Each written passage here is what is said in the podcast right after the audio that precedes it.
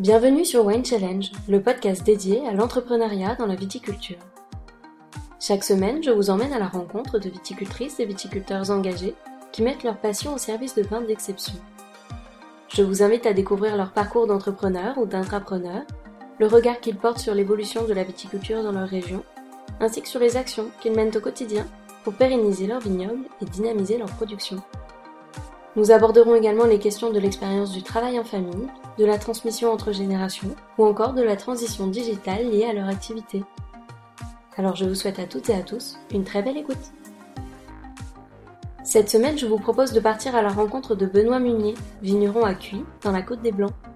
Ce passionné n'a de cesse d'essayer et d'expérimenter de nouvelles pratiques et méthodes dans son vignoble. Très attaché à son terroir, il travaille sans ménagement pour produire des raisins de qualité tout en respectant ses terres il est soucieux de l'héritage qu'il laissera, et au fil de cette conversation, il nous confie donc ses motivations à ce sujet. Il nous explique également sa philosophie de travail et nous en dit plus sur son parcours vigneron. On parle aussi de sa vision d'entrepreneur, de la région Champagne d'hier à aujourd'hui, de nos tourismes, de commercialisation ou encore de l'influence d'Instagram sur les exploitations viticoles. Écoutez donc sans plus tarder le témoignage de Benoît pour qui l'humilité n'a d'égal que sa passion vigneronne. Allez, Place à l'épisode du jour. Bonjour Benoît. Bonjour Alexandra, bienvenue. Merci beaucoup, merci de me recevoir sur le domaine et merci de m'ouvrir les portes de l'exploitation. Pour commencer, je vais vous laisser présenter le domaine. Donc en fait, c'est mon arrière-grand-père, Constant, qui arrive sur le front en 1914. Euh, il rencontre une femme après la guerre. En 1930, il achète la première parcelle de l'exploitation à Bouzy, une parcelle que nous avons toujours, et c'est là que l'aventure commence. Donc ils ont eu deux enfants, Constant cède la vigne à son fils. Son fils euh, rencontre ma grand-mère, qui elle, euh, lors de la Deuxième Guerre mondiale, durant l'Exode, arrive à Bouzy. Et ils décident tous les deux de partir à Cramant en 1958, où ils ont quatre enfants. Et euh, papa et maman ont travaillé tous les deux dans, des maisons de champagne. Donc maman chez Moët Chandon et puis papa chez Pommeau et. Et ils ont passé toute leur carrière à acheter des, des parcelles de vignes. Donc on est parti avec une parcelle de vigne et aujourd'hui on a 33 parcelles de vigne. Je suis la quatrième génération et on a euh, environ un hectare et demi de vigne. Et donc le vignoble se répartit sur euh, quelles communes euh, là aujourd'hui? Alors aujourd'hui on a 7% de pinot noir et pinot meunier qui se répartissent sur Sarceuil, 8% à Passifrini des Chardonnays dans la vallée de la Marne et le reste, les 85%, ils sont répartis sur la côte des Blancs. Donc à savoir Cuy, Cramant, Avise, Roger, le Ménix Roger et la petite vigne du départ de 1930 à Bouzy. Et la philosophie du domaine, elle a toujours été la même ou est-ce qu'au fil des générations, elle a évolué et est-ce qu'elle a évolué aussi à partir du moment où vous êtes arrivé, vous, sur l'exploitation? Alors au départ, c'était euh, mon arrière-grand-père, mon grand-père et mes parents, c'était les vendeurs au kilo. Et puis à mes 18 ans, quand papa m'a donné l'exploitation, j'ai décidé de vendre des bouteilles de, champagne. À mes 18 ans, papa me dit, voilà, on voudrait te donner 100 000 francs, et donc les 100 000 francs, soit tu achètes une voiture, soit tu achètes une vigne. J'ai dit, bah, écoute, je vais prendre les 100 000 francs pour acheter une vigne. Sauf que j'avais pas assez d'argent, donc j'ai emprunté 200 000 francs. Et à ce moment-là, j'ai acheté euh, 8 arts de vigne dans la Côte des Blancs. À l'époque, peut-être d'autres auraient fait le choix d'acheter une voiture, par exemple. Et vous, qu'est-ce qui vous a vraiment motivé à dire, bah non, moi j'ai envie de me lancer dans ce métier-là et c'est ça que je veux faire? On pourrait ouvrir la parenthèse en disant que j'aurais pu la voiture, mais j'ai toujours la vigne. Et puis euh, j'avais des convictions profondes. Depuis que je suis enfant, j'ai toujours voulu être vigneron.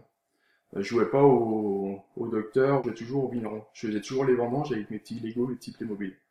Et vous pensez que c'est vraiment parce que vos parents ont baigné dans ce milieu-là et du coup vous ont fait baigner dans ce milieu-là? Ou est-ce que si vos parents par exemple auraient été dans un autre univers que celui du champagne, est-ce que vous pensez que vous seriez quand même intéressé au milieu du vin ou pas du tout? Alors quand j'étais tout petit, tout petit, je voulais vraiment, au départ, je voulais être boulanger. Et puis euh, au fil du temps de voir mes parents effectivement dans les vignes, euh, aller travailler le samedi, le dimanche, euh, tard jusqu'à la nuit. Euh, je pense qu'à un moment, ça naît en nous de vouloir être vigneron. Et là, aujourd'hui, vous élaborez combien de cuvées? Alors aujourd'hui, on élabore 5 euh, cuvées. Donc on a un brut zéro, un brut, un rosé, un millésime, un blanc noir. Et donc les cuvées, c'est vous qui avez commencé, puisqu'avant, du coup, c'était que de la vente au kilo. Oui. Comment vous avez vécu cette transition? Est-ce que ça a été simple? Est-ce qu'il y a des erreurs que vous avez faites à l'époque que vous ne referiez pas aujourd'hui? Alors une erreur que je ferais pas, euh, je partirais pas sans stock. C'est-à-dire que j'attendrai quelques années de me faire du stock, parce que sinon il traîne longtemps On a longtemps un petit stock et on a du mal à développer les ventes.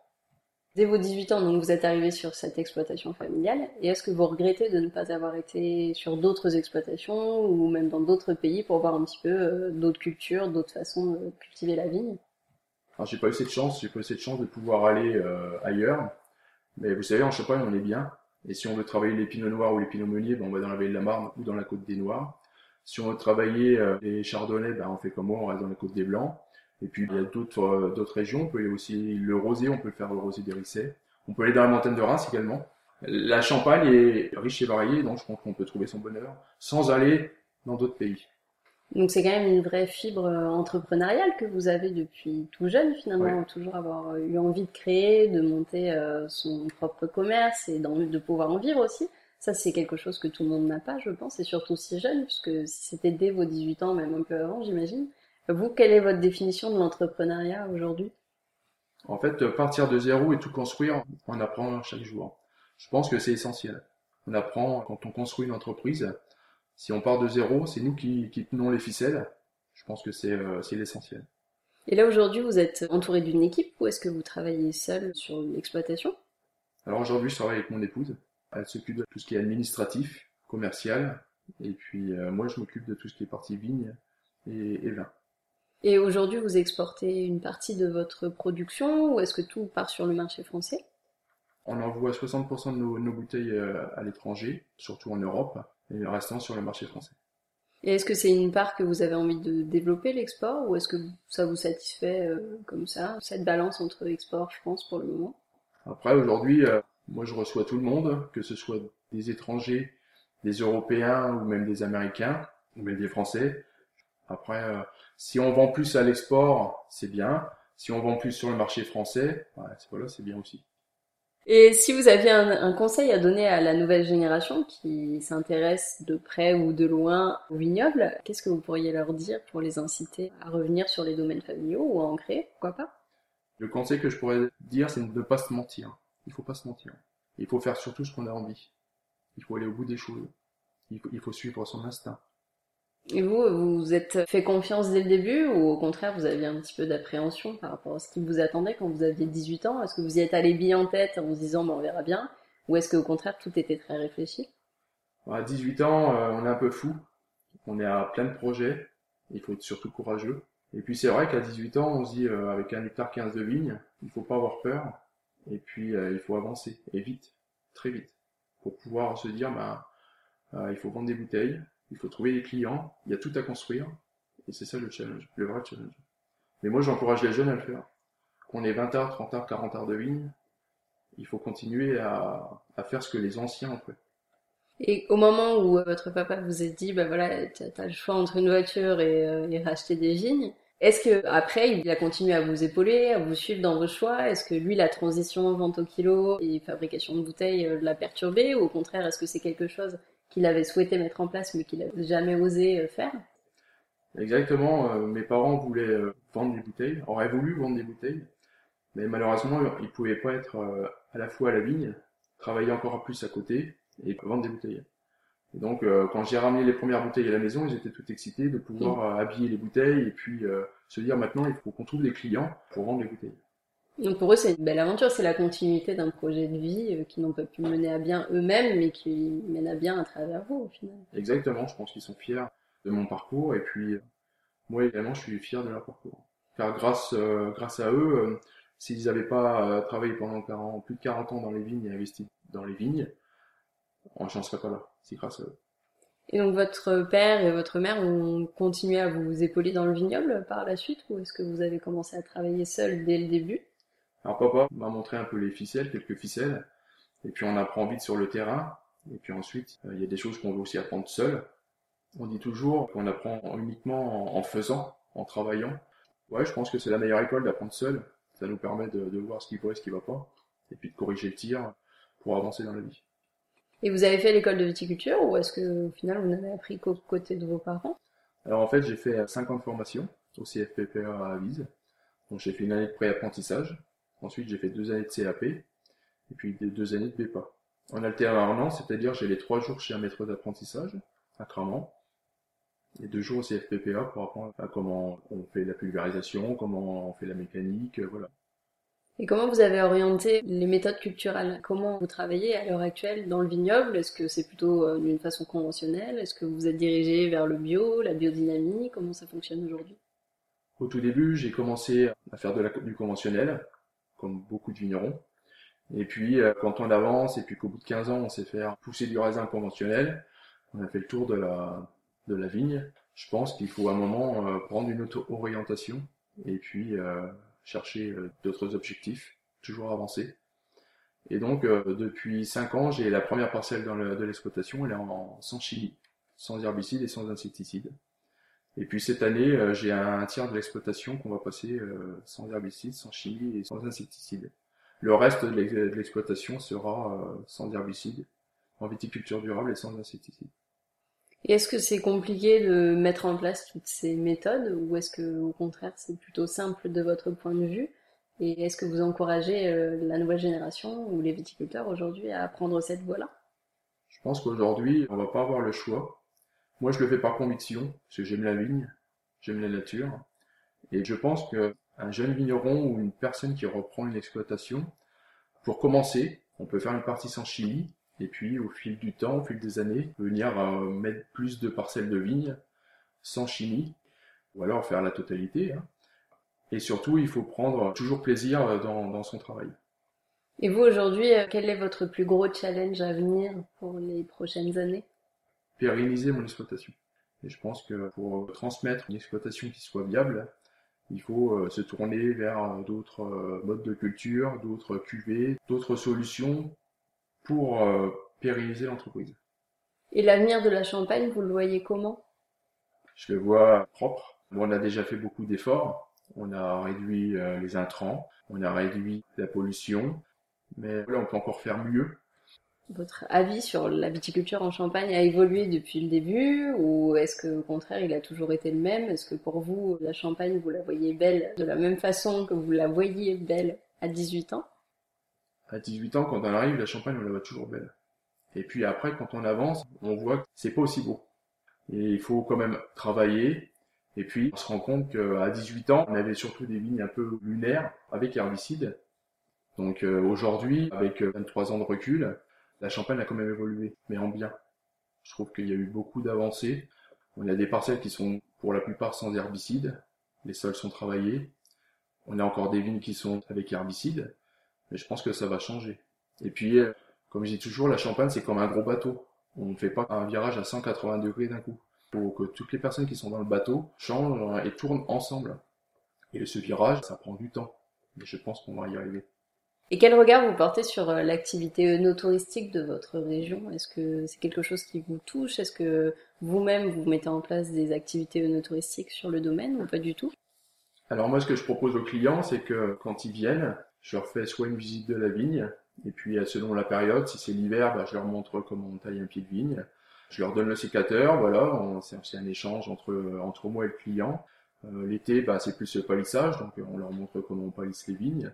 Je me rends compte également que depuis que la Champagne est classée au patrimoine mondial de l'UNESCO, on a beaucoup de personnes qui viennent de Suède, de Finlande, du Danemark, on a énormément de, touristes qui viennent, euh, qui viennent en Champagne pour voir les coteaux, pour voir les caves, pour voir l'avenue de Champagne. Je trouve que c'est un plus pour la Champagne. Ça a dynamisé selon vous l'ensemble de la Champagne ou juste autour des caves d'Épernay Alors j'ai l'impression que on voit beaucoup plus de touristes avenue de Champagne et dans Épernay et nettement moins dans les villages aux alentours. Alors aux alentours, ça peut être la montagne de Reims, ça peut être la vallée de la Marne comme la Côte des Blancs ou même l'Aube. Euh, ils sont tous concentré à Épernay. Et comment vous faites, vous, pour faire venir justement bah, les clients jusqu'à chez vous? Est-ce que vous faites beaucoup de communication sur un site web, sur les réseaux sociaux? Comment ça fonctionne de votre côté? Alors, nous avons un blog, www.champagne-minier.com. Et puis ensuite, nous avons bah, les réseaux sociaux. On a Facebook, on a Instagram. Et donc après, bah, il suffit tout simplement d'être vrai, nature, proposer des choses, de montrer les photos. Et puis après, euh, les clients, ben, soit ils viennent, soit ils viennent pas. vous avez déjà des, personnes qui sont venues, des clients que vous avez connus uniquement grâce à Instagram ou aux réseaux sociaux? Alors oui, je pense que Instagram c'est une très belle vitrine. Dernièrement, des Américains qui sont venus, des Italiens qui sont venus spécialement pour me voir et parce qu'ils m'ont connu sur Instagram. Et je trouve que c'est un, très très belle vitrine. En fait, le seul investissement, c'est uniquement de faire des photos, de montrer notre travail. Donc, par exemple, le travail de la terre, quand on travaille les sols, on fait une petite photo, quelques hashtags, et puis ensuite, euh, il y a un échange qui se fait. Moi, j'aime communiquer, donc euh, on peut parler avec la personne. Quelquefois, des personnes sur Instagram nous interpellent, on échange, on invite pour déguster une soucoupe de champagne, et puis euh, voilà, c'est la relation se fait comme ça. Puis on se fait aussi des amis. J'ai rencontré également une follower de Instagram qui est venue, c'est une Belge. Elle s'appelle Cécile, elle se reconnaîtra. Et puis on a sympathisé, je lui ai fait une dégustation, une visite dans le vignoble, et elle m'a consacré une page sur son blog euh, parce qu'elle était contente de m'avoir rencontré. Et ça a été quelque chose de simple pour vous de vous adapter à ces nouveaux vecteurs de communication? Vous l'avez fait par plaisir ou par obligation? Au départ, c'est pas par obligation. On fait jamais par obligation. Il faut toujours faire par plaisir et par conviction. Je trouve ça sympathique de pouvoir proposer aujourd'hui euh, des photos via les réseaux sociaux. Euh, je trouve que c'est simple, rapide et que tout le monde peut le faire admettons un vigneron qui a 20 ou 30 arts de vigne, qui veut faire quelques milliers de bouteilles, je pense qu'il aura facilité de les vendre, rien qu'avec les réseaux sociaux. Bon, je dis pas la totalité, mais euh, c'est une grande vitrine pour pouvoir vendre et véhiculer euh, une image. Est-ce que vous pensez que vous consacrez suffisamment de temps à votre présence sur euh, les réseaux sociaux? Ma femme va dire de trop. ouais, je pense que peut-être une heure à deux heures par jour je fais les photos, je les stocke, euh, le soir je rentre, je passe les photos, ou alors je les, je les mets en direct sur la story. Je pense que voilà, il faut aussi passer du temps et consacrer du temps pour les clients et pour les, les futurs clients et touristes. Et vous parlez de votre femme, comment vous gérez le travail en couple au quotidien? Est-ce que c'est quelque chose de simple? On pourrait dire que c'est simple, mais c'est pas toujours simple. Pour le dialogue, il faut toujours avoir une deuxième oreille, et puis euh, une aide, euh, une aide, c'est assez rapide de la, de la trouver. Par contre, on peut avoir des désaccords et puis des conflits. Mais comme je suis assez diplomate, j'essaie toujours de trouver les bons accords pour faire avancer l'exploitation. En fait, on travaille tous les deux ensemble et on veut juste aller de l'avant. On va se mettre à 200% voire 300% pour aller pour faire avancer l'exploitation.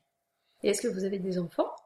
On a un enfant. Et est-ce que vous avez euh, déjà imaginé la suite de l'exploitation, de ce que vous mettez en place aujourd'hui par une descendance qui est la vôtre? Ou est-ce que peu importe son choix, j'imagine que vous serez forcément satisfait, son choix de carrière, mais est-ce que vous y pensez au quotidien à cette succession? Oui, j'y pense. Le but, euh, avant tout, c'est de se faire plaisir jusqu'à ma retraite. Et ensuite, ben, lui apporter également une, entreprise viable qui puisse fonctionner. Et puis, s'il la reprend, je serai heureux. Et s'il la reprend pas, je serai quand même heureux. Et puis, on trouvera d'autres solutions. Et là aujourd'hui, vous mettez en place, euh, j'imagine, tout un tas de choses dans le vignoble. Est-ce que vous menez à bien des expériences que vous avez peut-être vues dans d'autres vignobles ou des choses que vous avez apprises via les réseaux sociaux? On en parlait tout à l'heure. Est-ce que vous vous autorisez à expérimenter beaucoup de choses sur le vignoble? Ah oui, je m'autorise beaucoup de choses. J'aime bien faire les expériences, notamment en ce moment avec les périodes de gel. Donc euh, j'essaie de mettre du PEL sans AGV, euh, ce qui est un éliciteur contre le gel. J'ai des endroits où je peux pas travailler les sols, donc j'essaye de mettre de la paille, j'essaie différentes choses. Je m'autorise à faire euh, plein d'expériences du moment qu'on leur respecte la nature et qu'on respecte la vigne. Est-ce que vous allez avec votre fils aux vignes aujourd'hui pour lui montrer ce que vous faites comme, euh, comme différents tests? Est-ce que ça l'intéresse? Alors lui, ce qui l'intéresse, c'est les vendanges. Bon, à 10 ans, euh, il a son école, il a son sport, mais j'aime bien aussi l'emmener dans les vignes, lui expliquer pourquoi on le fait, comment on le fait. Et c'est surtout pour eux qu'on le fait. C'est pour les générations futures. Il faut pas faire n'importe quoi. On n'est que de passage sur Terre. Et donc pour les générations futures et nos enfants, il faut essayer de mettre le minimum d'intrants. C'est important pour vous la transmission justement entre générations? La transmission entre générations, oui, c'est important. On est des terriens, il faut essayer de, de construire et de transmettre. Et vous, quand vous êtes arrivé sur l'exploitation, vous avez quand même trouvé facilement votre place, puisqu'au final, vous avez mis en place tout de suite vos propres projets. Mais est-ce que vous aviez une appréhension avant de revenir sur l'exploitation, de savoir comment ça allait se passer, justement, cette transmission, ce passage de relais entre vous et vos parents? La transmission, c'est, je pense que dans toute exploitation, il y a toujours des difficultés. Je pense qu'il y a des, avantages, mais c'est des difficultés. Les parents ont toujours 20 ou 30 ans de plus, ils ont leurs idées. Nous, on arrive sur une exploitation, donc mes parents étaient vendeurs au kilo, moi je suis passé tout de suite à la bouteille. on se retrouve avec des différences. Les parents veulent faire ou continuer dans un certain système. Et nous, les jeunes, on arrive avec un nouveau modèle. Il y a toujours des frictions. Et quel regard vous portez sur le jeune homme que vous étiez à 18 ans à votre arrivée sur l'exploitation? Un peu fou. Il faut être un peu fou pour faire ce que j'ai fait aujourd'hui. Et puis courageux, il faut du courage. À 18 ans, il faut du courage. Et de la ténacité, il faut pas lâcher, jamais lâcher. Il faut toujours aller de l'avant et y croire. Quel est votre gros challenge pour le futur ou votre gros projet euh, sur l'exploitation? Alors mon challenge sur l'exploitation, c'est passer un tiers sans chimie. Donc on commence cette année. J'avais déjà fait la première parcelle euh, il y a 5 ans à Bouzy, sans chimie. Et aujourd'hui, mon, challenge, c'est ça, c'est d'avancer sans chimie. Et quel est le projet passé le plus marquant euh, dont vous êtes le plus fier aujourd'hui? C'est d'avoir transformé l'essai en fait. Mes parents été vendeurs au kilo, et d'être devenus vignerons vendeurs à la bouteille. Pour moi, c'est un fait marquant. Et ça serait à refaire aujourd'hui? Vous feriez tout de la même façon? Avec le recul, euh, oui, je, je ferais des bouteilles, mais je ferais autrement je pense que je ferai du stock. Alors je pense qu'aujourd'hui, un vigneron qui a 18-20 ans et qui arrive pour reprendre une exploitation, avec toute la communication qu'on fait autour du bio, euh, de la biodynamie, du minimum d'intrants, oui, je pense que je partirai autrement. Je partirai peut-être pas tambour battant, mais euh, je mettrai une partie de l'exploitation sans chimie, avec d'autres essais, euh, comme j'aime bien faire des essais. Je pense que je partirai comme ça. Et est-ce que vous avez une préférence pour l'un des aspects du métier de vigneron? Alors je préfère la partie vigne, parce que c'est là qu'on peut faire le, maximum d'essais. Je dis toujours que pour faire une belle bouteille de, champagne, une belle bouteille de vin, euh, ça commence dans la vigne, avec le raisin. Il faut qu'il soit irréprochable. Et pour finir cet entretien, j'aimerais vous poser quelques questions un peu plus décorrélées du domaine en lui-même. Une question que j'aime bien poser, puisque je trouve que ça en dit beaucoup sur mes invités, c'est quelle est votre plus belle expérience de dégustation, votre plus beau souvenir lié à une dégustation? Eh bien, la plus belle dégustation, c'est euh, une bouteille d'ancienne Célos, la cuvée initiale. je trouve ça, c'est parfait. Et est-ce qu'il y a des cuvées que vous avez dégustées au fil de votre carrière qui vous ont donné envie d'approcher la vigne ou le vin d'une autre façon? J'aime bien aussi Perrier-Louette et Ruinard. Et j'essaye, euh, je ne vais pas dire que je vais m'en rapprocher, mais j'essaye de faire un peu le même style. C'est important pour vous de déguster et d'aller voir ce qui se fait ailleurs tout le temps? Je pense qu'il faut déguster ailleurs pour voir ce que les autres font. Alors, c'est pas de l'espionnage, mais voilà, je pense que c'est aussi pour avancer dans notre exploitation et avoir, se donner de nouvelles idées et se poser la question comment que ça, ça a pu être fait. Et si vous aviez des endroits à recommander aux auditeurs et auditrices pour boire un verre entre amis ou passer un bon moment en famille, quelles sont vos bonnes adresses dans la région? Alors dans la région, je pense qu'on peut aller à la gare, au Mélisse Roger, c'est l'ancienne gare, c'est un petit restaurant, pour boire un verre à euh, la cave du Beaujolais. Et est-ce qu'il y a une visite incontournable près de chez vous? Le musée de la vigne et du vin à la Mélisse Roger, au champagne berlin lenoir Je pense que ceux qui aimeront euh, les outils, les vieux outils, toute l'histoire de la Champagne, je pense qu'on retrouve tout euh, dans ce musée. Et pour finir, je vais vous laisser le mot de la fin, un mot qui pourrait résumer votre état d'esprit ou votre parcours. Quel pourrait être ce mot? Amour. C'est beau. je vous souhaite une bonne continuation. Merci. beaucoup de m'avoir reçu et d'avoir répondu à mes questions. Et puis, euh, je vous souhaite belle route pour l'avenir. Merci Alexandra. À bientôt. À bientôt. Merci à toutes et à tous d'avoir écouté cet épisode. J'espère vraiment qu'il vous a plu et qu'il vous a donné envie d'en savoir plus sur l'invité du jour. En attendant le prochain, vous pouvez retrouver toutes les informations sur la maison de l'invité et son actualité sur le site wine-challenge.com. Je vous invite également à me rejoindre sur les réseaux, sur les pages Instagram et Facebook at Wine Challenge Podcast et à partager cet épisode avec tous les amoureux du vin en utilisant le hashtag du même nom. Enfin, si vous avez aimé cet épisode, je vous invite à soutenir le podcast en vous abonnant à celui-ci et en laissant votre avis sur votre plateforme d'écoute préférée. N'hésitez pas à y liker les épisodes et si vous écoutez le podcast sur iTunes, à lui donner la note de 5 étoiles. Cela m'aidera beaucoup à donner une chance à d'autres épicuriens de le découvrir.